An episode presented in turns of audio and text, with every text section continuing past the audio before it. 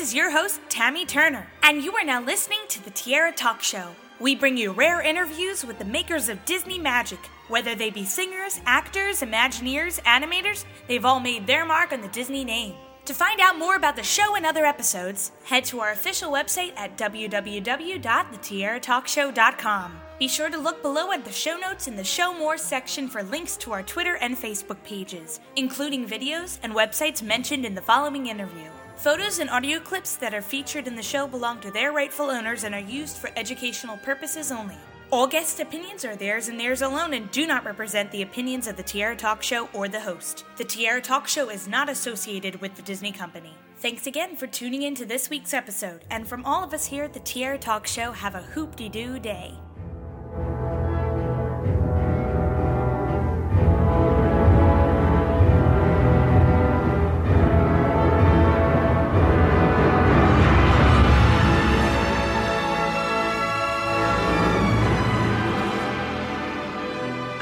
To welcome this week's Tiara Talk Show guest, writer, producer, and director Jeff Blyth to the show. Welcome, Jeff. Good to be with you, Tammy. So, you have worked on several projects for the Walt Disney Company that have appeared all around the world in various theme parks. And one of your earliest pieces was found in Epcot, originally titled Wonders of China. And it was updated in 2003 and renamed Reflections of China. And I have to say, it's probably one of my favorite films that has ever been shown in Epcot.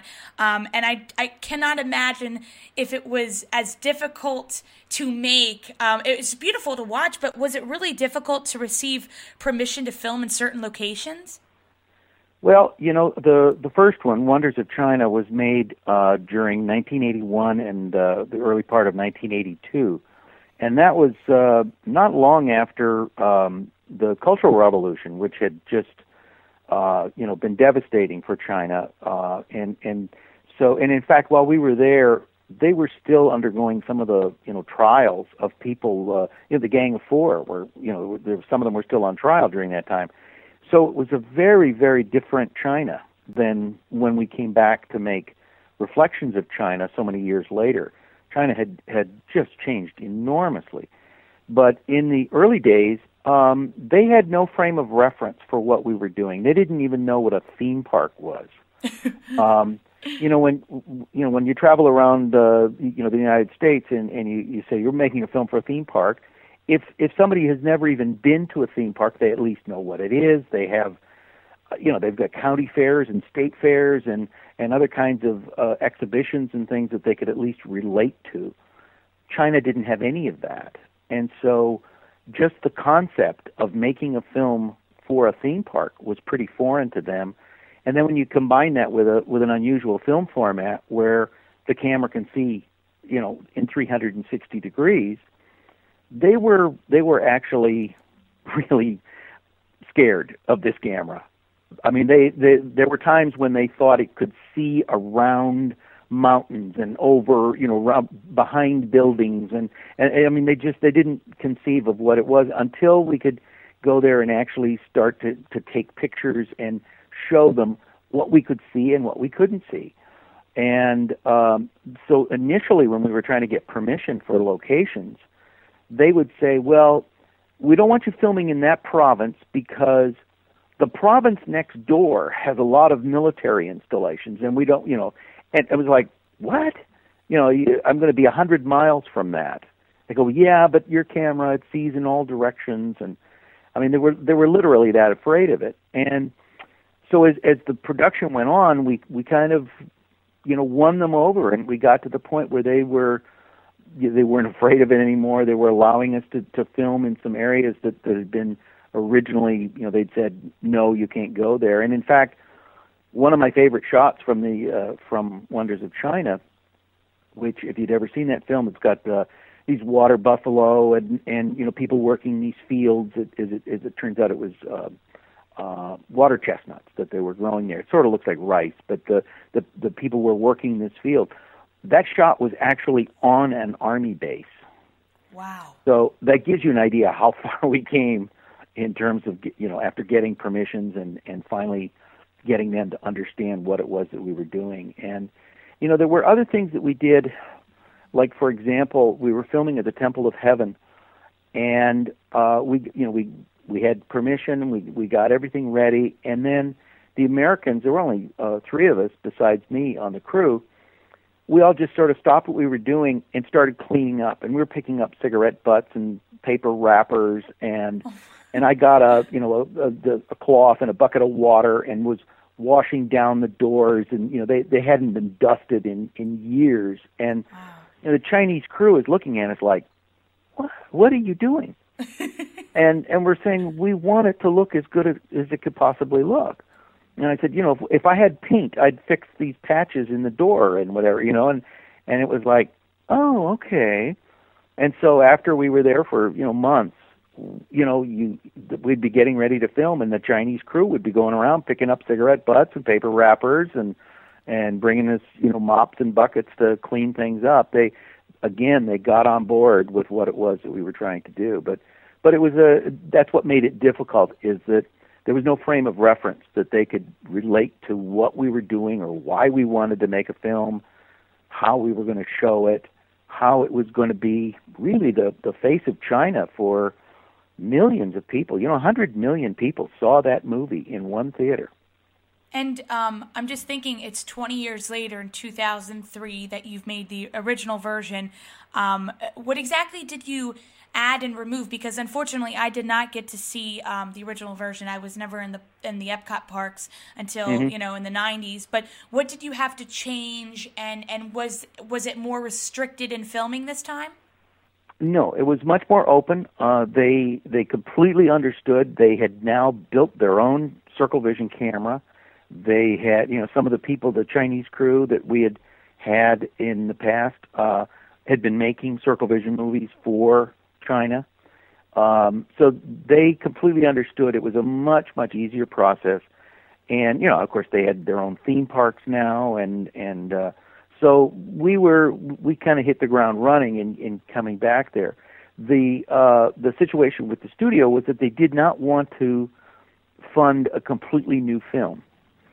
So the idea was, well, how best to go back, shoot new material, find outtakes from um, scenes that you know that we had filmed the first time but didn't use, and there were very very few of those. I, I used almost everything that I could shoot in China from the first film. I, I used it in in Wonders of China.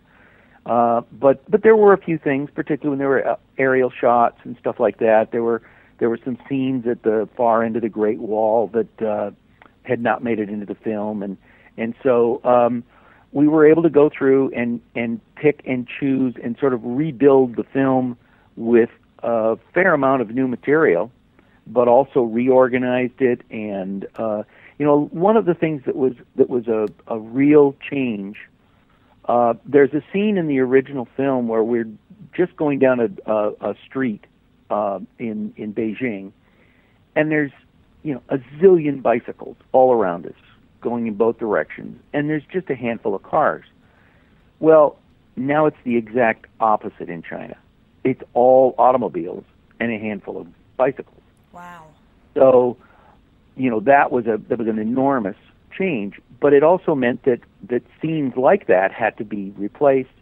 Um, you know, there were scenes that we did in in places like um, uh, you know the Forbidden City where we tried our hardest at the time to not date the film, but nonetheless, you know, when you when you bring in, you know, 50, 60 extras, some of them in those days were wearing Mao jackets, which are fairly distinctive, and we try to keep that to a minimum. Try to put them in in much more, you know, nondescript clothing. Um, but nonetheless, you know, there were scenes with people walking around in Mao jackets. Well, that dates the film immediately right there. So we were, you know, uh, very much cognizant of that when we came back to try to, you know, really make an updated version of China to, to you know, because that was that's that was stuff that the Chinese started complaining about pretty early on. The film was playing at Epcot, and and they were saying, uh, you know, that's you know we've we've changed a lot since then. Wouldn't you like to come back and redo it? very expensive to go off and do these kinds of films, and it's it's a very big investment for the studio um, when you you know uh, do something that's going to be in a theme park, and the timing had to be right for Disney. And and when they finally got to that point where they said yes, we will go off and do it. The Chinese were thrilled. It must have been extra hard because you have a main character who is telling the story of the film. Keye Luke, who was the actor, and he died right before you started reshooting some scenes. Um, how did you work around him then? Well, uh, Keye Luke was the voice of the character. The actor on camera uh, was a was a Chinese actor uh, that we had hired, and he was just way too old by the time we came back to be able to recreate his role. So, but we wanted to use some of that stuff, you know, of, of that he had done, and so what that meant was finding another actor who looked like that actor back in those days. So we did, you know, makeup and hair and wardrobe tests to try to find somebody to match.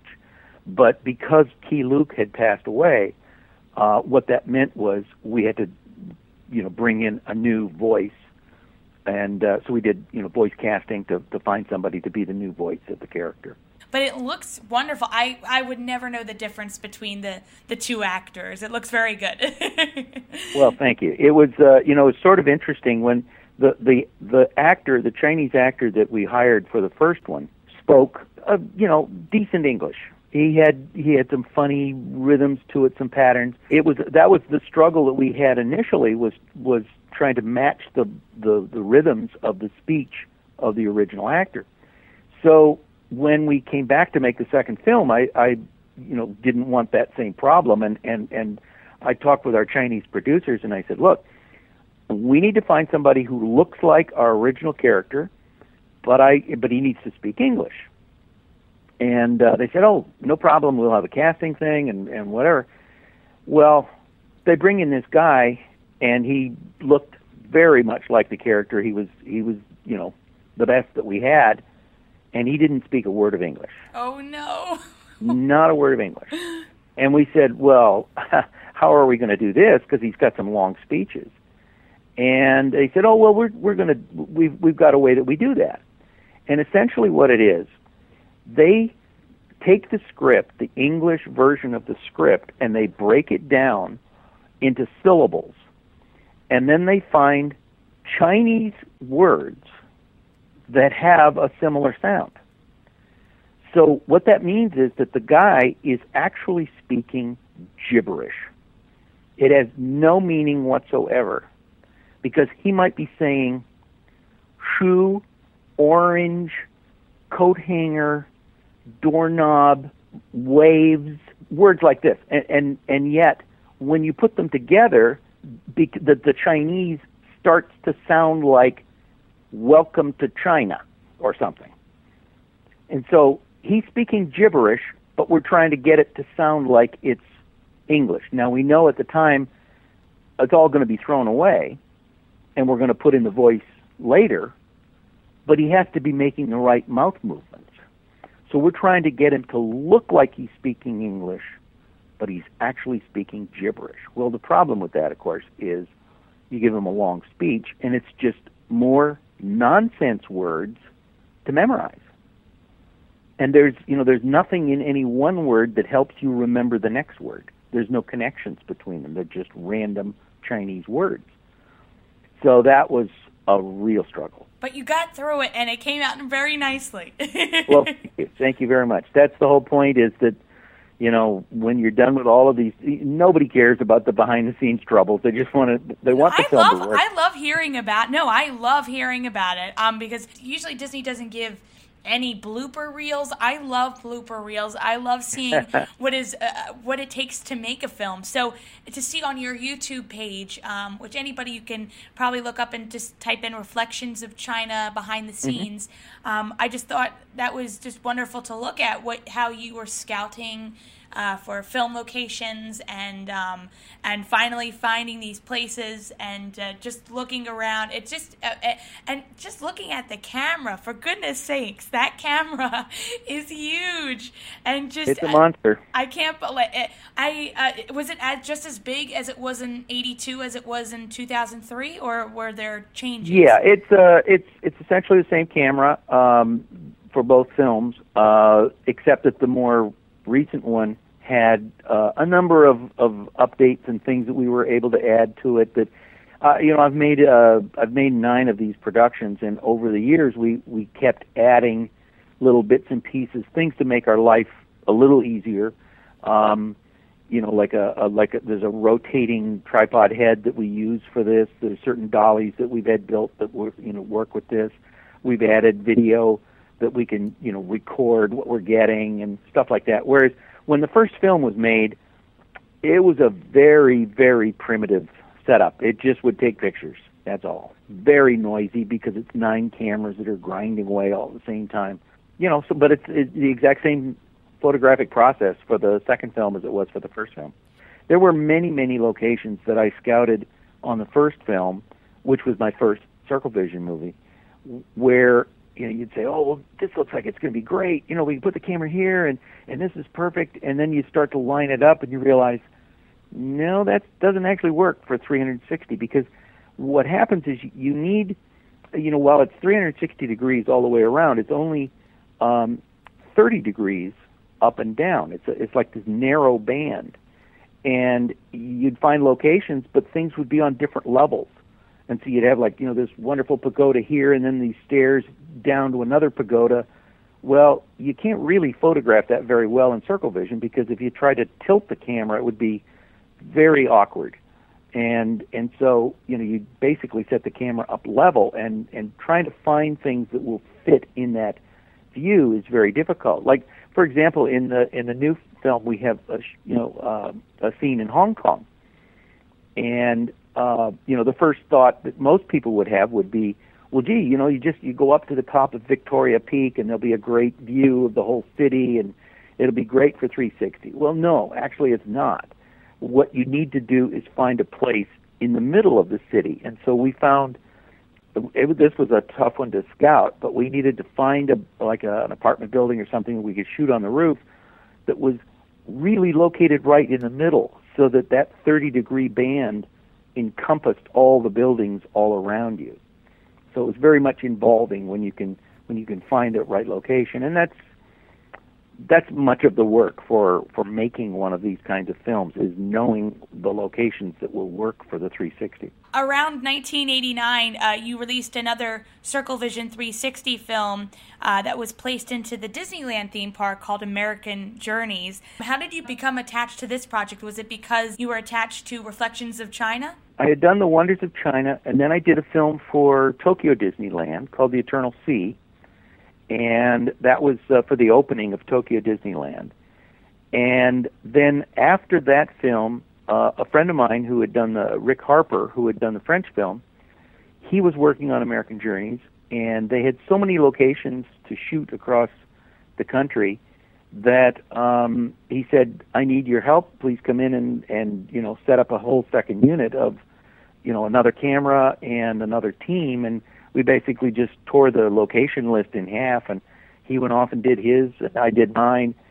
And then in the course of production, the script changed. Uh, we had a producer at Disney who said uh, he wanted to take the film in a different direction. And that was kind of not what Rick had wanted to do. And so Rick left the production. I continued on and had to find a way to sort of incorporate what I had shot with Rick uh, and what this producer wanted, and shot some new stuff to tie it all together. And then I ended up writing the the whole show to tie it all together. There was a time there when it was kind of difficult. It felt like you know there were two different movies. There was Rick's vision of the movie and and then along came this uh, this new idea, and it really it eliminated some of the stuff that we had already shot together, and called for some new material, and and I'd said, you know, before we go running off and start shooting new material and abandoning old stuff, let me see if I can find that story that will tie it all together, and and so I was able to salvage um, quite a bit of what Rick and I had already shot and then focus the new material that I went out and got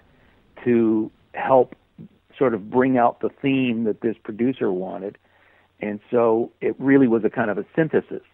But I, I just didn't want us to be, you know, it's very expensive and very time consuming to go out and get these shots Uh, some of them, you know, it's it's like we we would only get like one shot in a day, but we might end up spending four or five days, you know, getting to the location and preparing for it and getting ready to shoot it and then and then leaving the location. So um, you know, it, it it's very time consuming and very costly, and so you just don't want to be going out and grabbing shots. You know, it it, it just doesn't work that way. You you really have to know how they fit together. Um, and so once we had this new blueprint that was the synthesized version of it, it made it easier to go off and and um, and and just shoot what was needed to tie it together. And one of my uh, favorite attractions that you got to work on was From Time to Time, aka The Timekeeper. That's how I knew it because, again, I never got to Disneyland Paris, which is where it uh, first premiered in 1992. Another Circle mm-hmm. Vision 360, by the way, for listeners.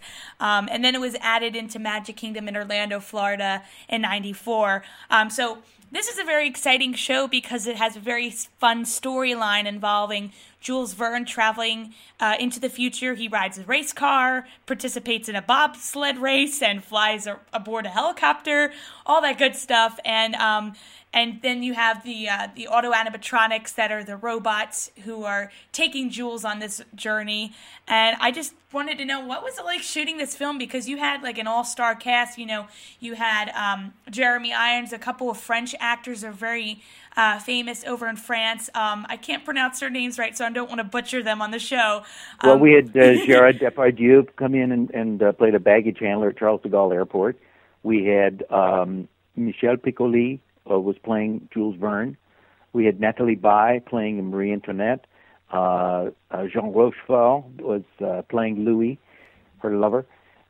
So yeah, we, we had uh, and Franco Nero uh, played uh, Da Vinci so yeah, we this was a this was a, a great Circle Vision production. It was a really really big show, uh, very expensive, probably the most expensive Circle Vision movie ever made, and. Um, I'm not surprised was, because you guys go through like different time eras from you know the oh, Jurassic yeah. era to to Mozart's time. it was just like wow because you're getting all these costumes. Of course, it's 360, so it's even more work to actually have a, a full set. Oh yeah, and and because it's 360, the the kinds of things that you would normally do on a movie, um, in terms of say lighting, uh, become just so much harder because you can't. You know, it's very hard to find places to hide a camera or hide the the lights from the camera when you've got uh, you know like like with the Mozart scene. You know, it, it, the place is first of all it's full of mirrors you know, there's just you know point, everywhere yeah. you look there are mirrors, and then on top of that, the, you know, you've got the camera that's moving from room to room. So you know, trying to find places to hide the lights was very very difficult, um, and it took us the better part of a week just to light that scene. And uh, we had these enormous candelabras. We had 150 people that were dancing the minuet, and they had to be trained and costumed and wigged and and you know all of that stuff well, they're dancing under these these chandeliers, and we replaced all the candles with what you typically do for the movies is you don't use regular candles. You use you know either what are double wick or triple wick candles, and it means that the, you know there's actually three flames together with that candle, and so it burns much brighter. It shows up on film, but it also burns three times as fast. And what that does is it, it you know, and, and when you've got a whole chandelier full of them, let alone a whole room full of them, plus the movie lights, everything is melting. It's just, you know, I mean, you can practically watch the candles burning down. And you've got all these dancers underneath it, and they're all getting wax dripped on them. And there were the the smoke that would fill the room was such that we had these enormous fans with big uh, hoses that were out of sight that we would turn on at the end. You know, as soon as we'd stop filming, we'd turn on these things and try to just suck all the smoke that was in there out of the room. And it was, you know, it was, a, you know, I don't want to say it was dangerous, but we were very much aware that, you know, the obviously fire hazard here. We had 14 French firefighters dressed in costume in the scene, scattered throughout. So that, I mean, it wasn't like you know we had the fire truck standing by outside the chateau. the firefighters were actually in the scene as oh my extras. goodness. Yeah. Wow. That, that's Very, very That's smart thinking, though. Uh, well, it's what you have to do, you know. I was actually watching it again, and then I saw the mirror scene, and I thought it was really clever how you actually made sure that the uh, camera turned so the machine, uh, Nine Eye as they called her, uh, would Mm-hmm. see herself in the mirror. So that must have been um, uh, was that just the animation department filling her in? No, then? no. We actually filmed that live during the take. And it was uh, that part of it was probably that that one scene was probably the hardest scene I have ever done. Whether it's Circle Vision or a feature film or TV, that one scene was the toughest because, well, just for starters, um, you know, they said the, there was the lighting and and you know just so many costumes and it was a very long scene, and um, at one point Michael Eisner had we we were having a pre pre production meeting, and he just sort of threw this out. He said, "Hey, wouldn't it be cool if Nine Eye sees herself in a mirror?" And you know, it was like, you know, what do you what do you tell the big boss? And I just said, "Oh, okay. Well, we'll find a way to do that." And what we ended up having to do was very very complicated because, of course, Nine Eye is is was a character that was only going to really exist in the theater Yes. and you know it was going to be an animatronic you know robot in the theater well they hadn't built her yet we're making the movie they're still building the robots.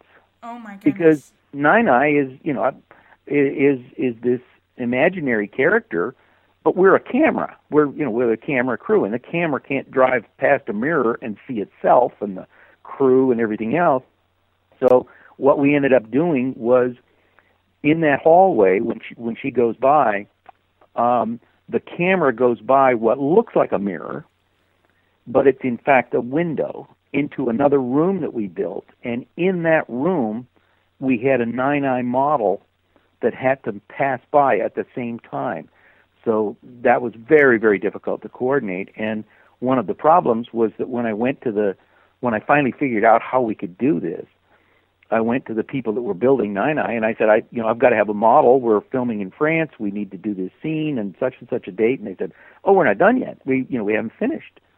And I said, I need something. I've got to be able to film it. And so they did a mock up for me of what they thought she was gonna what the final design would be oh no. and yeah, and and you know with the the paint and and and everything, and so they made me a nine eye that would only do what it needed to do for this shot, and you know we shipped that to Europe and and did the the whole scene, and it and you know it worked out, but it was. uh that was a really, really tough scene to do. You know, one of the other complications for that scene is that we were filming at a place called Chantilly, which is a beautiful chateau and uh, it's you know it's very very old, uh, and the wood floor it's it's a parquet floor. It's beautiful, absolutely beautiful, but it's you roll a camera across it, and you know it's like being out at sea. You know it's just rocking and rolling, and you know it's not stable. It's not flat. It's just because the wood has warped over the years, and you know there's there's nothing you can do about that. It's just it's very un, uh, you know uh, uneven. So typically, what we do for circle vision shots is we, you know, if that's the case, we have two choices. We either put down uh, our own flat floor on top, and um, you know the the camera is rolling across this you know big plywood sheets or whatever, or you put down dolly track. And the problem with that was that the camera was going to have to travel from one room past that mirror and down into another room. And if we had used you know either plywood flooring or if we had used um, dolly track, at one end or the other, you'd be able to see the track. You'd be able to look in the opposite direction and see the track. So normally when we do dolly shots for circle vision, the length of the track is decided by you know the lens height and and you know so that you don't see the track. You don't want to go all the way to the far end of the track and be able to see it, see the other end of it uh, coming into the shot. And so it, it was always a a struggle to find ways to hide that. And it usually meant we could only dolly maybe 10, 12 feet safely. Um, but in this case, we had to go like 15 or 16 feet, and that meant we were going to see it. So what the what the crew did that was ingenious was they built a new floor, and they made it look like parquet, and they had to blend it in at each end with the real parquet floor, so that you don't notice it. You know, part of of making films for Disney theme parks it's it's a very different process than if you're making you know a TV show or or even a feature film. You you just you have to assume these films will be seen by some people hundreds of times, and, and you know that really is the case. And and so it has to look good in every frame, every corner. Um, you know, we we work to a very very high degree of detail on these shots um, you know, and there are many, many takes that we've had to throw away because there was something bad in, you know, even a back camera. And you can't mix and match. You can't use most of the cameras from one scene and some of the cameras from something else. With Circle Vision, it has to be one, you know, continuous take. So if there's something bad in the back, you do it again. And uh, it, so it's a very time-consuming process, and like I said, we're very detail-oriented about stuff like that. I really do miss it. I I um I'm hoping that Disney brings something like that back to the parks because it's just fun to see um to see historical figures travel back in time. Jules Verne was having a was having a fun time. sure was. So before Timekeeper, around 1988, you directed a film called Cheetah for the Disney Company about mm-hmm. an American family living in Kenya, adopting a cheetah, and the cheetah is unfortunately uh, kidnapped by poachers. Um, so before it's too late, the family sets off to save this cheetah. So this project is far different from any other Disney films that we just discussed. Uh, animals were a part of this cast this time around, and um, and and there was no uh, Circle Vision 360 camera to be found. so, right. um, what was this your first time directing a story rather than a documentary? Uh, yeah, it was. Uh, the uh, you know it was a it was a regular you know feature film, and and uh, because it was the first time for me to do a feature film, I you know, I, I ignored all the historic evidence that says don't do movies about kids and animals, but, you know, I said, sure, let's do that and let's do it in Africa. It, you know, it was not an easy production because we were, uh, we were living, as, as the British say, under canvas, which means we, you know, we basically set up a safari camp and everybody was living in a tent. And, uh, um, we would, you know, we were in a, in a game area. And so at night, the, animals would come around and they you know it was like stay in your tent because that could be a you know a hippo or something wandering around it would come up out of the lake and and uh wander through the camp and so it was uh it was pretty exciting it was uh you know it was very tough to find the the african boy that uh that's the third character in the in the movie uh Morogo and um we were looking through you know in Nairobi for actors. We were looking in London, we were looking in New York and Los Angeles. And for a while there, we were getting kind of desperate, and we would look for uh, actors, maybe you know, like a like an ambassador's son from an African country in in Washington D.C. We were looking everywhere for somebody to do this. And in one of the casting sessions that I did in um, in Nairobi, we had this this one kid come in to to interview, uh, you know, to to uh, do a little, you know, uh, audition for the film, and uh, it was okay. Uh, you know, not great. He was okay, but he had this brother that was waiting out front for him. And I saw the kid, and he just had this wonderful smile. And I said, "Well, you know, did you come to read? Uh, you know, are you part?" And, it, and he was so shy; he could barely speak. And he said, "Oh, well." no. Uh, and I said, well, why don't you come on in? And I brought him in, and he he you know he hadn't been prepared for it. He didn't have anything you know memorized, and I didn't even have him read any of the lines. I just I had a little video camera, and I shot some footage of him, it, it, you know, less than a minute, of this kid just talking on camera. I would just talk about his life and what he was doing, and you know, whatever. And he just seemed really kind of bright and sharp and and you know seemed really good. Well, that sort of went by the wayside, and and we're looking all over the world for somebody to play this part, and we're getting closer and closer to the start date. And the studio asked me, they said, "Well, you know, what are we going to do? We don't we don't have a Morogo yet."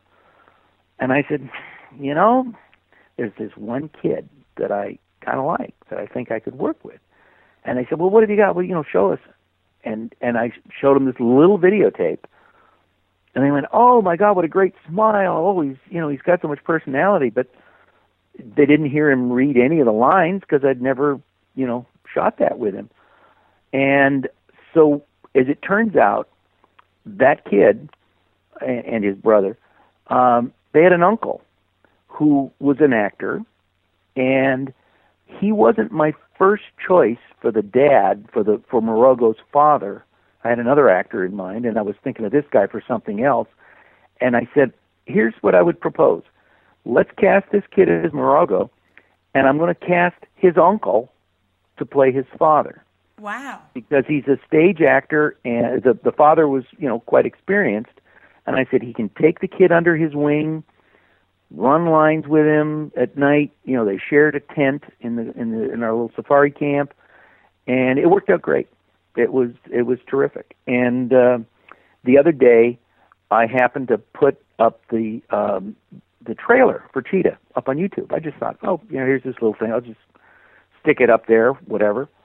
And uh, after a, a month or so, I get this this note, a little comment on the site, and somebody said, "Oh, thank you for posting the trailer for Cheetah. You know, that was that was such a special time in my life, and I'm I was you know that was it just made me so happy to see that and it was signed by, it was the kid from oh my goodness yeah and wow. he had um so we've been in we've been in communication now and he's he's in his thirties he's married he you know he came, went to college in the us and uh i'd like to get back together with him but it was it was great times there have been some rumors online and, and you know some talk that the Disney company might want to film another Circle Vision 360 for the theme parks.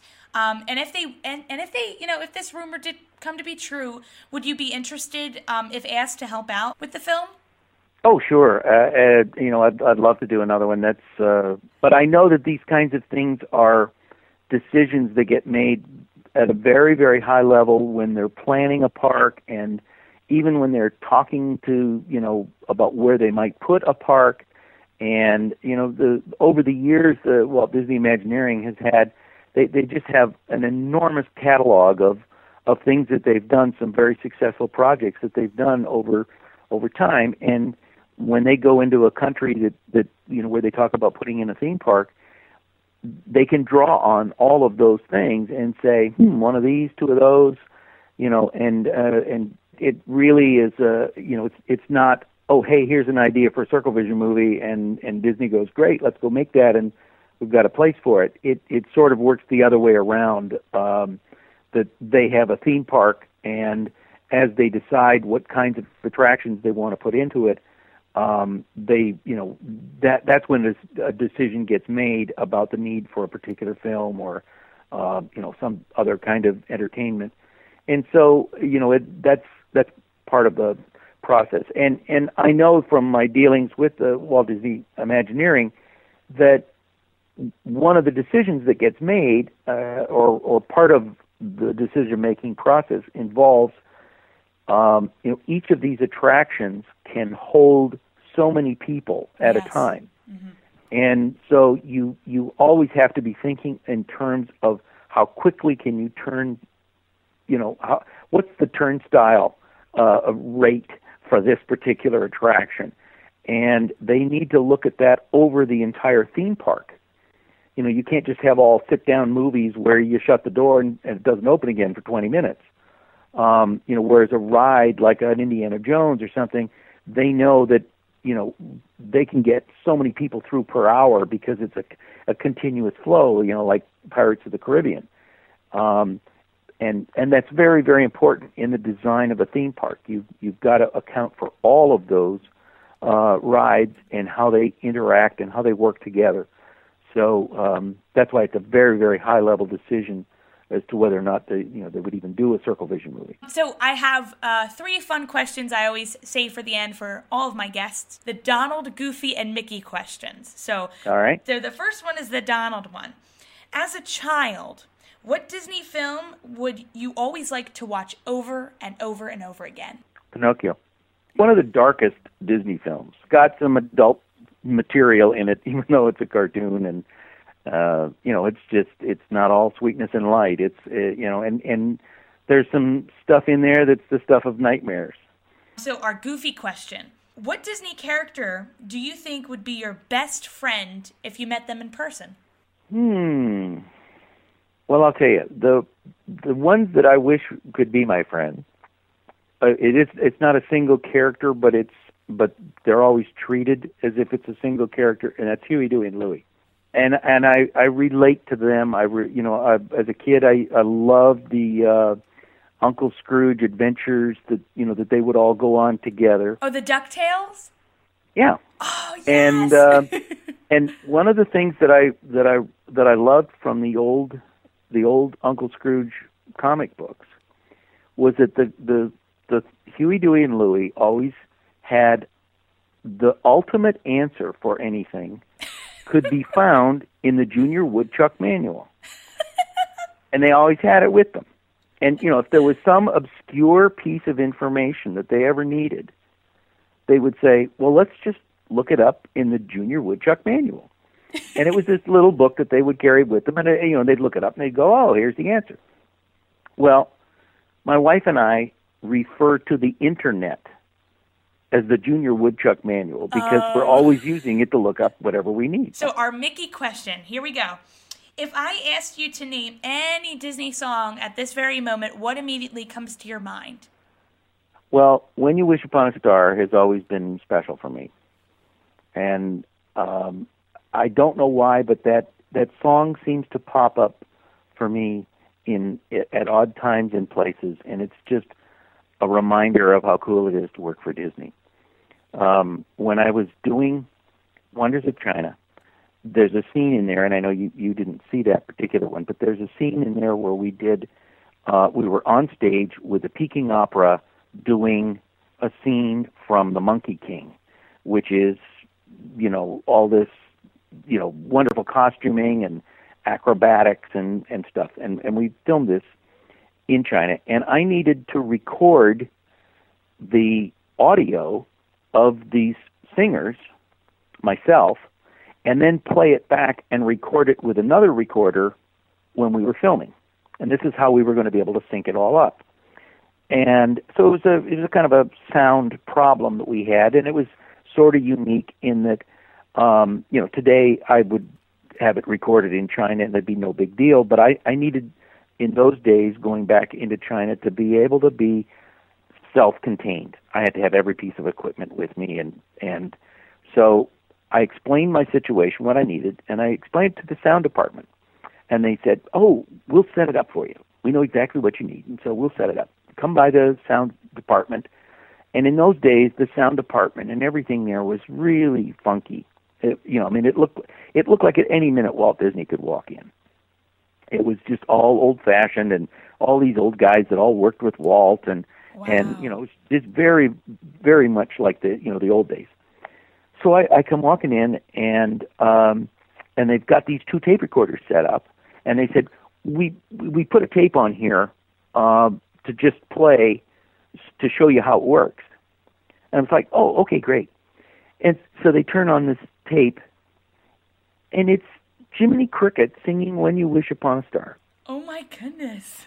Yeah, and it was like, you know, on the one hand, you're, you know, my my reaction is, well, of course, this is exactly what you would find lying around in the sound department at Disney in this, you know. But it, uh, you know, on the other hand, I just melted. It was just like, oh my God, I am now really making a movie for Disney.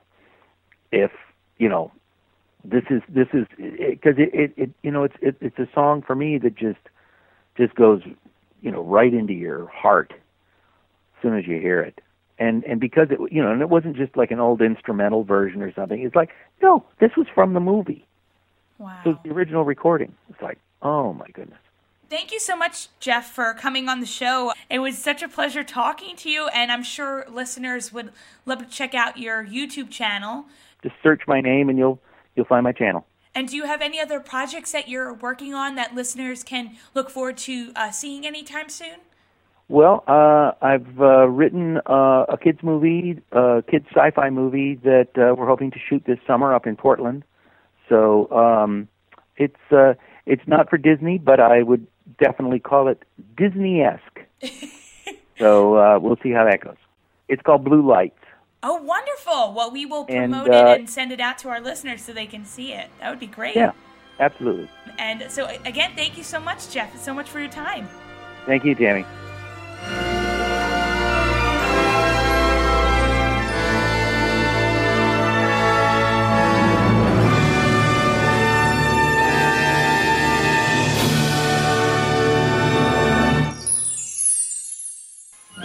Okay, show's over. Get out of here, you little numbskulls. I love you. Thank you for coming today. Get out!